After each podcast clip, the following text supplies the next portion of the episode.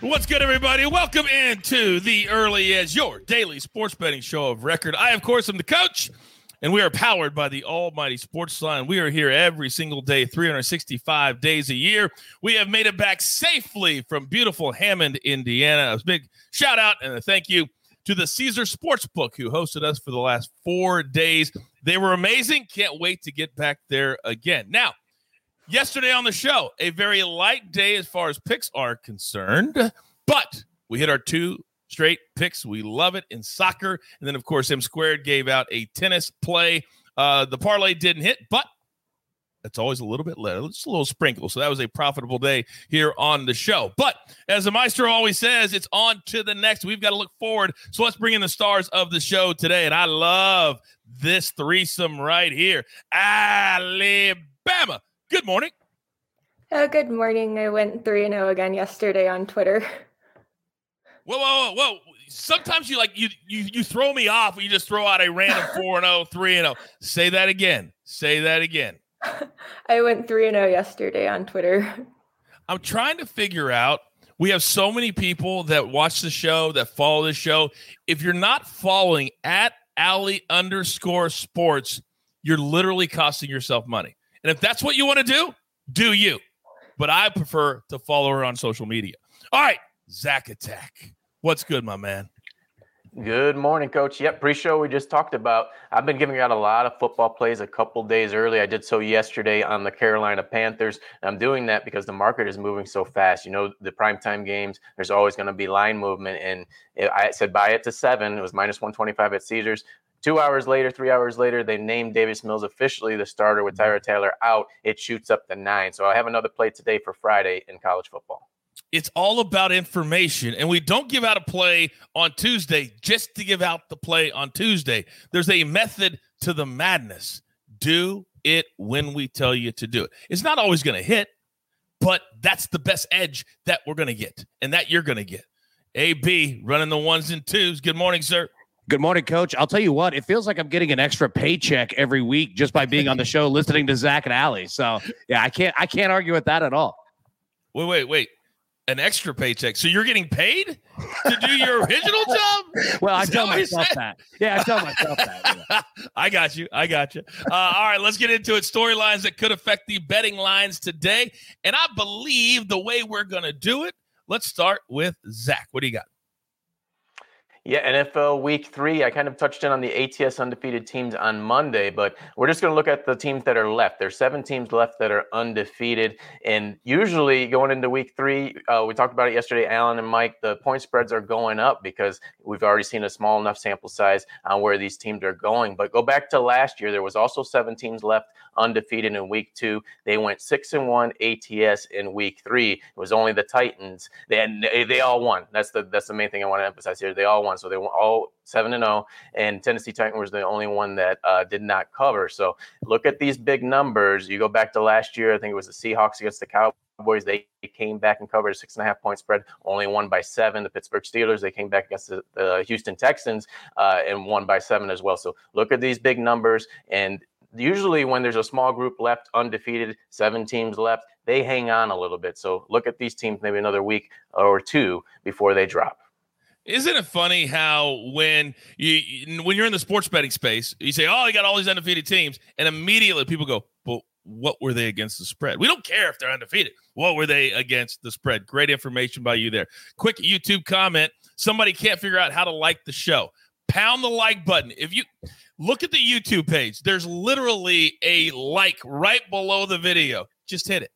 And I don't want to call out Randy, but I will. Randy, I can't figure it out. Just hit the like button. It's right there. Come on. All right, AB, I know you're looking at a trend in the NFL that most people would never think about. What do you got? Correct. Yeah. If you're having a hard time taking a look at who's going to win games straight up and then applying that to and against the spread, let me give you, kind of an example here. So being a home team playing at home, generally in the NFL, that's about 57% of home teams win the game. Teams that win the turnover battle are 69.6% to win said game. So Pay attention to these teams, especially early in the season, first 4 weeks, first 5 weeks. Take a notice at what teams are turning the ball over and what teams are creating turnovers for them. It'll generally give you a pretty good idea who's going to win that game. I have a sneaky feeling that one of your pick today might have something to do with turnovers. Just a gut. All right, now it's time for our board today. Whenever she is on the show, she always gets to go first. Allie, what do you have for us today? All right, for today, I have the Giants and the Padres over 9 at minus 120. The last 10 games between these two teams have gone over, and we also have two pretty weak pitchers on the mound. Velasquez, 10.13 ERA, and that was only in 13.3 innings pitched. Casimir, he started a few games earlier in the season, but he's kind of been moved back down to AAA, where he has a 4.61 ERA. I don't really see him lasting very long or being successful, considering he allowed 5 earned runs in 7 innings in those starts. So I think just kind of the combination of the trend and the pitchers on the mound, the over 9 is a good pick for today. I don't think it's a good pick. I think it's a great pick today. Now, could you repeat what your record was yesterday on Twitter for me one more time? I didn't hear it the first two times. 3-0. Oh, that's right. 3-0. Okay. Moving on. Zach Attack, I know you're laser focused on a little college football today. Go ahead. Yeah, I'm going to go to some ACC action Friday, Virginia against Wake Forest. I'm going to take Virginia -4. And I think in conference play, and especially in college football, you can go back to last year's matchup and take a lot of takeaways, especially against the spread going into the next year's matchup. I'm going to do so here. You go back to last year. It was a tight game, 23-23 in the fourth quarter. And then Wake Forest pulled away with Kenneth Walker, who transferred and now is at Michigan State, leading the country in rushing. He had a 70-something yard run and just took over in the fourth quarter. Also in that matchup, Lindell Stone, the backup quarterback, started in that game. That was the last time he started. He was horrible through 2 picks, could not move the football well. In is Brandon Armstrong, one of the best sophomore to junior rising quarterbacks in college football. He is number 2 in yards passing, 1,300, and also number 2 in touchdown passes with 11. And keep in mind, he was one of the best dual threat quarterbacks to finish off last year. Had over 500 rushing yards. 5 of the last 6 games, he rushed for over 50 yards and had that memorable 60-yard touchdown run against Boston College. So I think he's going to challenge Wake Forest defense that they've allowed 16 points or less in their first 3 matchups, but some of those games, Old Dominion, we saw Florida State's woes last week. Those teams just weren't ready. Brendan Armstrong is going to throw that ball up and down the field. He's going to continue to pad his stats. And I think Virginia beats Wake Forest for the first time since 2007. Educate, entertain. Man, I was writing all that stuff down. I don't just listen. I write that stuff down. Incredible information for my man, Zach Attack. All right. Now, a lot of great comments today on the show. Thank you. Keep pounding that like button. All right, AB, I know whenever you're in the anchor position, you do not take this role lightly. What do you have for us today, sir? Yeah, Coach, we could never let the maestro down. I mean, who would want to do that? No pressure, no diamonds. Look, we're going to go with... We're going to go with the Texans over 1.5 turnovers tomorrow night, Thursday Night Football. If you look already, the Texans have put the ball on the ground 3 times. They've only turned it over once. Now, if you pay attention to those numbers, generally that flips very quickly in terms of fumbles. And Davis Mills quickly against the Browns threw an interception. I expect him to throw at least 1, possibly 2 against Carolina and that good defense tomorrow night. So, yeah, give me Texans over 1.5 turnovers. Let's let it rip.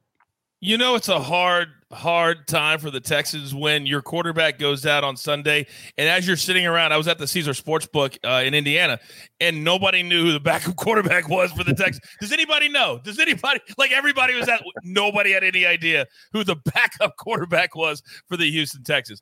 I could have been the backup quarterback for the Houston Texans. By the way, I don't know why it pops me when you say no pressure, no diamonds, but I love it. Where did you come up with that? I have no idea, to be completely honest with you. It just came one day, and I was like, all right, we're rolling with this. I love it. I may bogart that for another segment on the show. I already take all your other segments. Why don't I just take that one, too? All right, we're up against it. Grab your paper. Grab your pencil. Here is the recap. And even though AB did it, it looks glorious. All right, Zach Attack, he's on Virginia. That game's on Friday, -4. Then Allie, 3-0 yesterday. I'm begging you guys to tail her today. Giants, Padres, over 9. That's coming in at minus 120. Then AB, Texans, over 1.5 turnovers. A backup quarterback in the NFL is never a good thing, especially when the other team has a full week to prepare. Then from the site, my man Martin Green just slayed it on the pitch. We're going to go Manchester United to win. We're going to go the Royals on the money line plus 1.5, and then the Marlins on the money line. Now, we only have like a week left before all these bad baseball teams are out, and then it really starts to cook in the postseason. I can't wait to get picks in on that. By the way, that AB3, a little tasty, plus 318. All right, don't forget, 3 p.m. Eastern this afternoon, AB and the boys, Chip Patterson and Michael Roberts with our mega college football preview. Turn on those notifications so you know the second that show starts. All right, Elliot, this one's for you today, pal. This one's for Elliot from the chat. Got a good night's sleep. I feel good. I got a lot of energy. So for this Wednesday, smack dab in the middle of football season, we're rocking and rolling. You've got your marching orders. Let's take all of these tickets straight to the pay window for Alabama. Zach Attack, AB, I'm the coach. Remember, this is your show. Educate, entertain, tell your friends. It's the Early Edge. Good luck.